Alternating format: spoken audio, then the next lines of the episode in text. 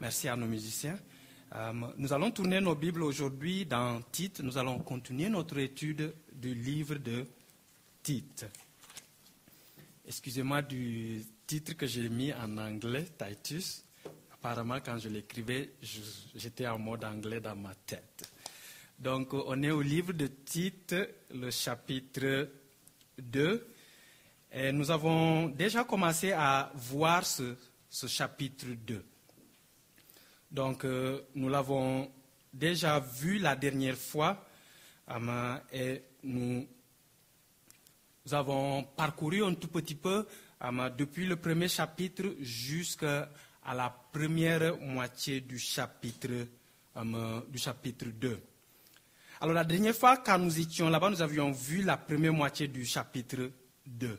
Nous avons vu, nous avons vu que Dieu, au travers de l'apôtre Paul, nous a donné différentes instructions. Il nous a donné différentes instructions afin de nous permettre de savoir comment nous conduire, comment nous conduire dans la maison de Dieu, comment nous conduire dans la société, comment nous conduire dans nos maisons. Il a donné plusieurs instructions et il les a données à chacun selon son âge, selon son sexe et sa position, aussi bien dans la maison que dans la société. En effet, chers frères et sœurs, Dieu nous a sauvés afin que nous puissions, par notre vie et nos paroles, proclamer aux nations sa gloire et son évangile. Alors nous arrivons à la fin du chapitre 2, qui nous l'avons vu au début de notre étude de ce livre de Tite, est le point central du message de Paul dans cette lettre qu'il écrit.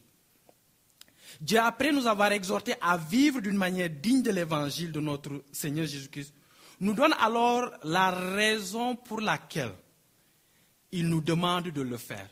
Tout ce qu'il nous a dit depuis le, chapitre, depuis le début du chapitre 1 jusqu'à ce moment, il va nous donner cette raison. C'est pourquoi l'apôtre Paul va commencer cette, cette section de sa lettre par une conjonction de coordination car qui est en effet une conjonction de causalité. Ça veut dire quoi? Ce qu'il est en train de nous dire, c'est que pour tout ce que je vous ai dit, maintenant voici ce que vous devez faire. Tout ce que je vous ai dit de faire au début, c'est à cause de ceci, de la grâce de Dieu. C'est vrai que quand nous parlons de la grâce, il y a souvent une différence d'opinion.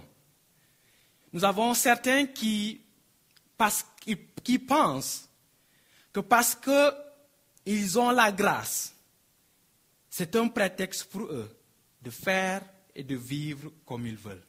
De faire tout ce qu'ils veulent et de vivre comme ils veulent. On les appelle souvent les ultra-grâces.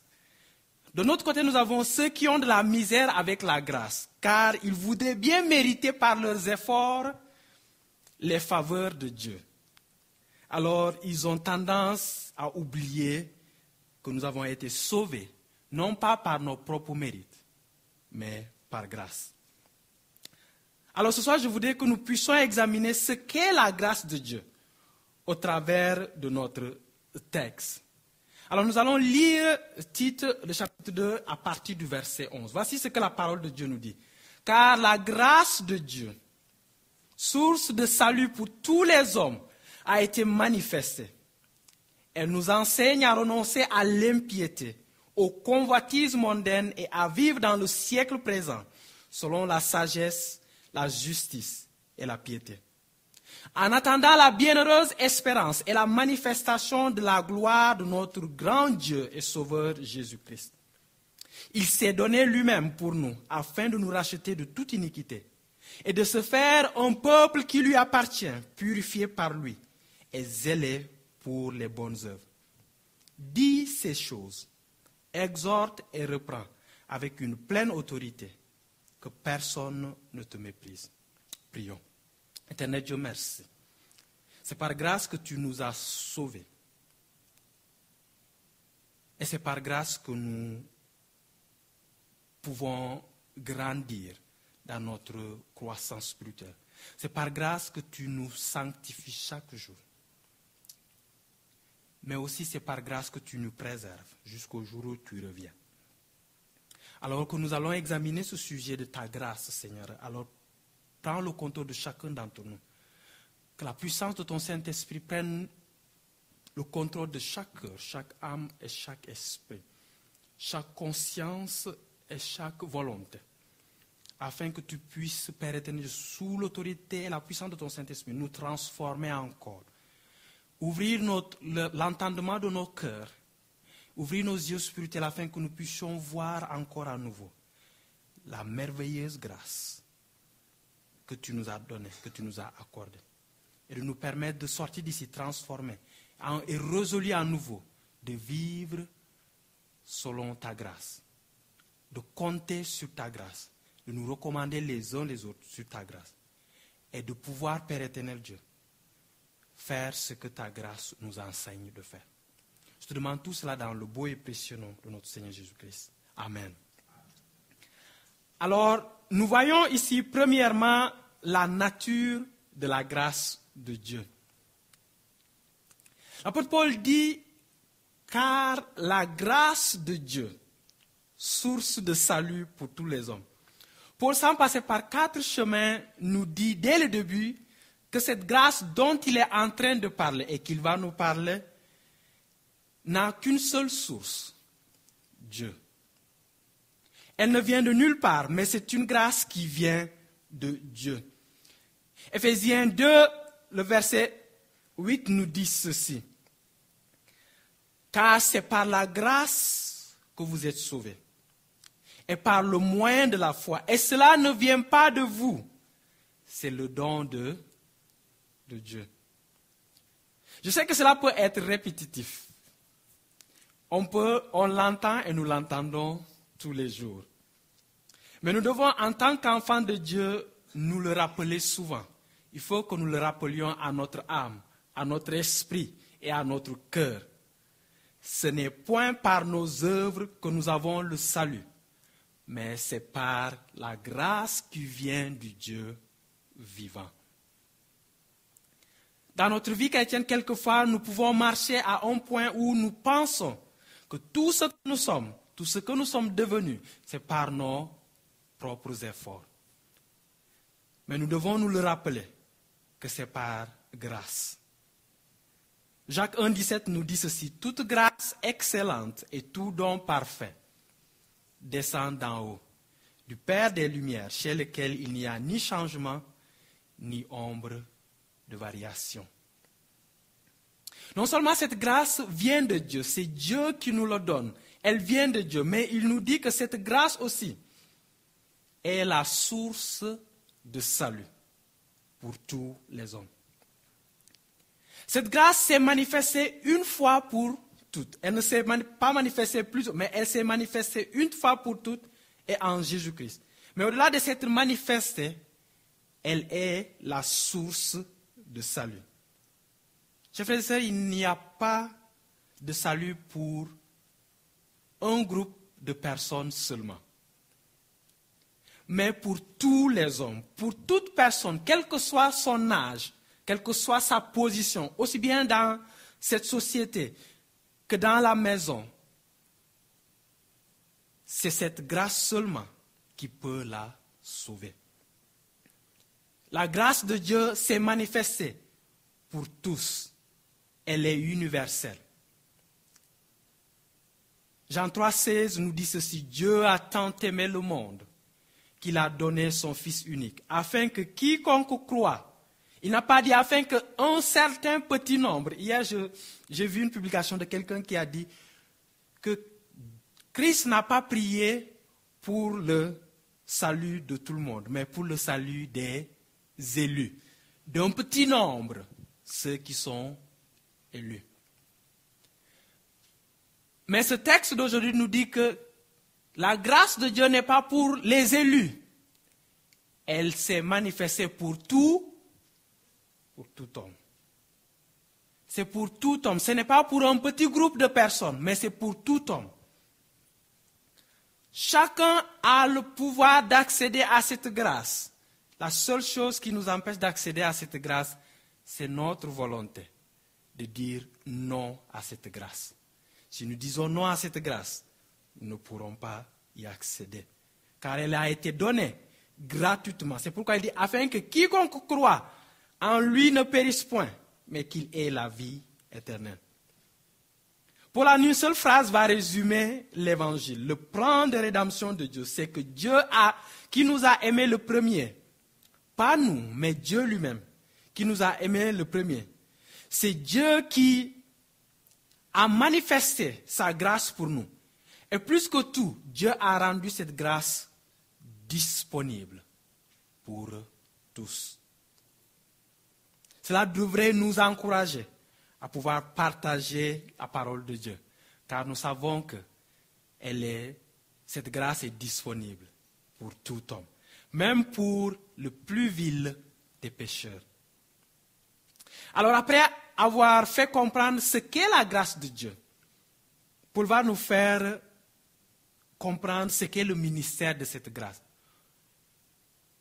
Pourquoi cette grâce est venue, le ministère, ce que cette grâce fait dans nos vies. La raison pour, pour laquelle la grâce de Dieu s'est révélée. Alors au verset 12, il va nous parler du ministère de la grâce de Dieu. Il va nous dire ceci. Elle nous enseigne à renoncer à l'impiété, au convoitise mondaine et à vivre dans le siècle présent selon la sagesse, la justice et la piété, en attendant la bienheureuse espérance et la manifestation de la gloire de notre grand Dieu et Sauveur Jésus-Christ. Chers frères et sœurs, la grâce de Dieu ne s'est pas révélée pour nous sauver afin que nous vivions comme bon nous semble. Mais au contraire, Paul nous dit qu'elle s'est révélée pour premièrement que nous puissions, pour nous enseigner à renoncer aux œuvres des ténèbres. Nous vivons dans un siècle où beaucoup professent être chrétiens et certains connaissent même la Bible par cœur et peuvent te citer les versets à profusion. Mais cela n'a aucun impact sur comment ils vivent, comment ils s'habillent, comment ils parlent, ce qu'ils regardent sur leurs écrans, les substances qu'ils mettent dans leur corps, comment ils traitent leur corps. En résumé, ils vivent sans égard pour l'Évangile. Mais l'apôtre Paul nous dit ceci, que la grâce s'est révélée afin que nous puissions nous dépouiller des œuvres des ténèbres. Philippiens 1, 27 nous dit ceci. Seulement, conduisez-vous d'une manière digne de l'Évangile. Afin que soit que je vienne vous voir, soit que je reste absent, j'entende dire de vous que vous demeurez ferme dans un même esprit, combattant d'une même âme pour la foi de l'Évangile. 1 Jean 2, 15 à 17 nous dit ceci. N'aimez point le monde, ni les choses qui sont dans le monde. Si quelqu'un aime le monde, l'amour du Père n'est point en lui. Car tout ce qui est dans le monde, la convoitise de la chair, la convoitise des yeux et l'orgueil de la vie ne vient point du Père, mais vient du monde. Et le monde passe et sa convoitise aussi. Mais celui qui fait la volonté de Dieu demeure éternellement. Elle nous enseigne à renoncer aux convoitises mondaines.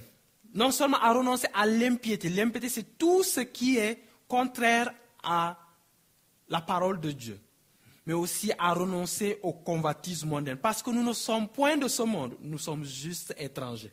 Et ce monde va périr, va disparaître. Alors, il nous demande de renoncer au monde. Mais au-delà de nous demander de renoncer au monde, il nous dit de pouvoir faire l'autre chose. Vous vous souvenez quand, Jésus dit, si tu fais sortir les démons de quelqu'un, la personne, si les, démons vont partir et ils vont aller prendre plusieurs et revenir pour coloniser l'espace La nature a horreur du vide. Alors si nous nous débarrassons de ce qui est mauvais, nous devons remplir, nous remplir de quelque chose d'autre, afin que ce qui est mauvais ne vienne pas reprendre la place que nous avons laissée vide. Alors il nous dit non seulement de nous débarrasser des convoitises mondaines et de l'impiété, il nous dit de vivre selon les œuvres de la lumière.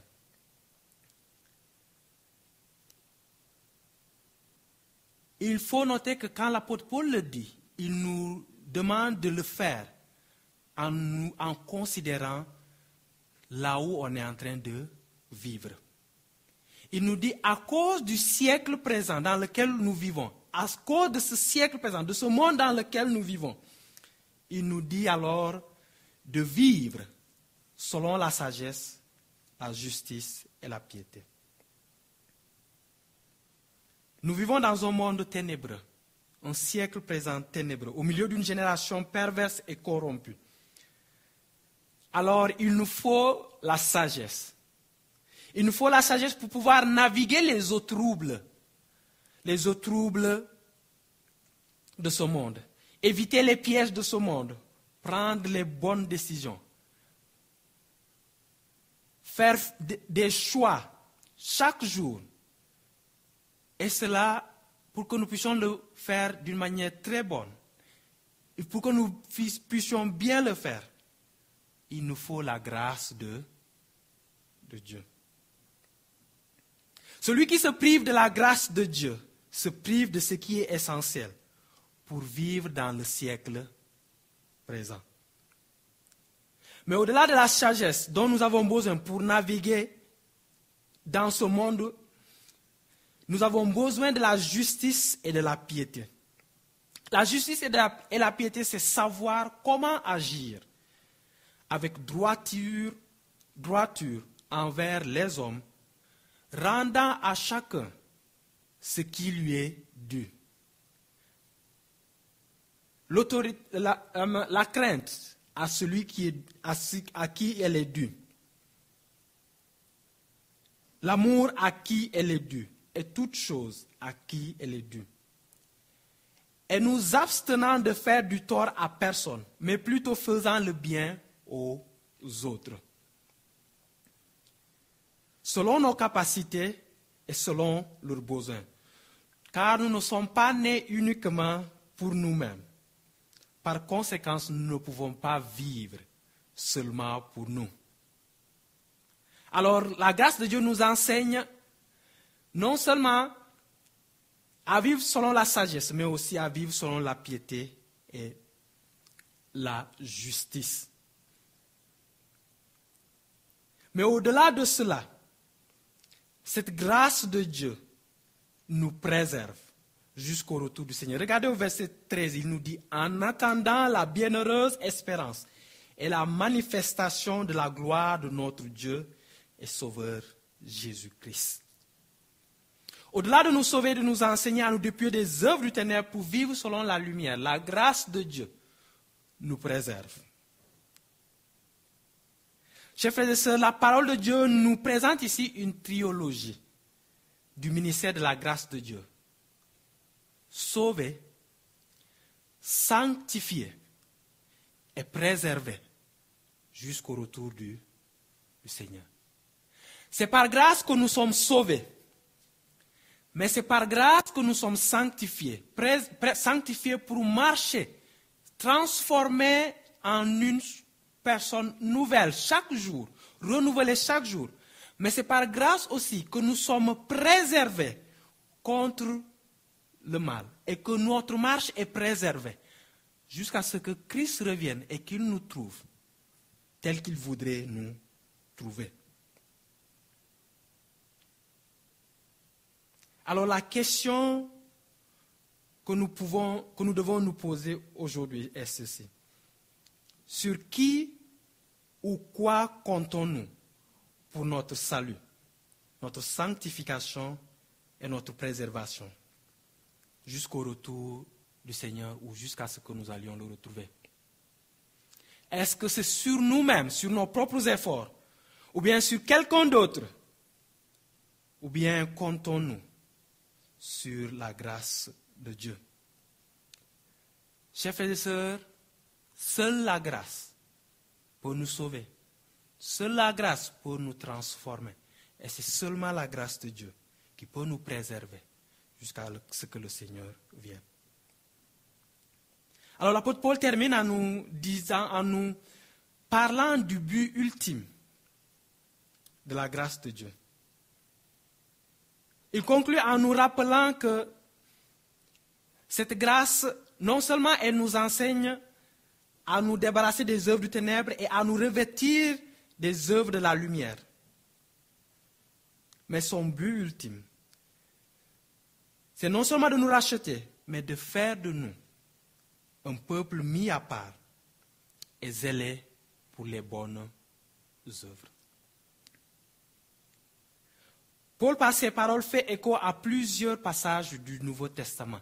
En, fait, en effet, quand nous parcourons le Nouveau Testament, nous voyons plusieurs fois où la parole de Dieu nous dit que nous sommes sauvés, non pas pour rester tels que nous sommes, mais pour être transformés, mais encore plus pour pouvoir faire les bonnes œuvres que Dieu a préparées pour nous.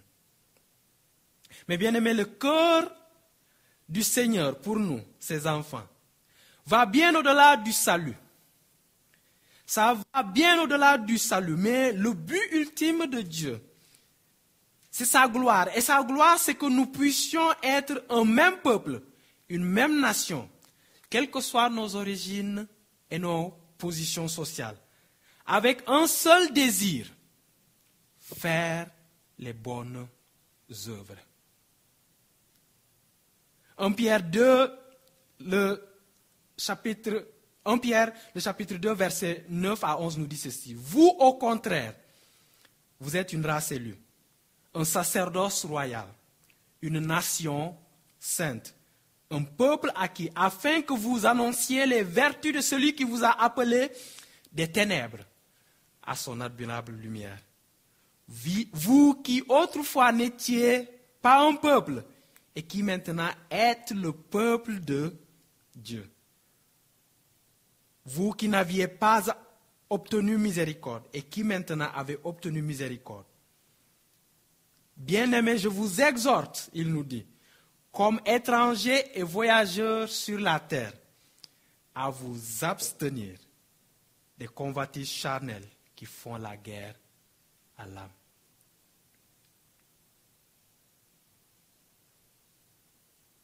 Apocalypse 5, 9 à 10 nous dit ceci. Et il chantait, parlant des élus, et il chantait un cantique nouveau en disant, Tu es digne de prendre le livre et d'en ouvrir les seaux, car tu as été immolé, et tu as racheté pour Dieu par ton sang des hommes de toute tribu, de toute langue, de tout peuple et de toute nation. Tu as fait d'eux un royaume et des sacrificateurs pour notre Dieu, et ils régneront sur la terre. Dieu nous sauve afin de faire de nous un seul peuple. Un seul peuple uni, mais uni avec un seul objectif, faire les bonnes œuvres que Dieu a préparées d'avance pour nous. Ephésiens 2, 10 nous dit ceci, car nous sommes son ouvrage, ayant été créé en Jésus-Christ. Pas pour rester tranquille, pas pour être inutile, mais pour de bonnes œuvres que Dieu a préparées d'avance afin que nous les pratiquions. Chers frères et sœurs, en conclusion, je voudrais que nous puissions, alors que nous allons continuer notre marche chrétienne, alors que nous allons vaquer à nos occupations de chaque jour, que nous puissions toujours nous rappeler, rappeler à notre âme, le rappeler les uns, nous le rappeler les uns les autres. Que la grâce de Dieu est la seule source de salut pour, pour quiconque, pour les hommes. elle ne l'est pas juste pour un certain nombre de personnes, mais elle l'est pour tous les, pour tous les hommes. Ainsi, nous serons tous zélés à recommander les autres à la grâce de Dieu, à appeler les autres à se confier à la grâce de Dieu, à croire en cette grâce de Dieu pour être sauvés. Mais aussi, nous allons nous recommander les uns les autres à la grâce de Dieu dans nos prières. La deuxième des choses que je voudrais que nous nous rappelions, et que nous le rappelions les uns les autres, c'est que cette grâce qui nous a sauvés nous enseigne à vivre une vie de sanctification. Une vie de sanctification qui consiste à nous dépouiller des œuvres du ténèbre et à nous revêtir des œuvres de lumière, afin de manifester dans ce siècle présent où nous vivons Jésus-Christ notre Seigneur. Enfin, rappelons-nous de nous, de nous confier, nous aussi, de nous confier nous-mêmes et de confier les autres, sans réserve. Recommander les autres à la grâce de Dieu, qui est la seule chose qui peut nous préserver. Nous vivons dans un monde difficile. Et nous avons besoin de la grâce de Dieu pour nous préserver et nous tenir debout jusqu'au jour où le Seigneur reviendra. C'est par la grâce que nous allons tenir debout. Ce n'est ni par nos œuvres, mais par la grâce de Dieu.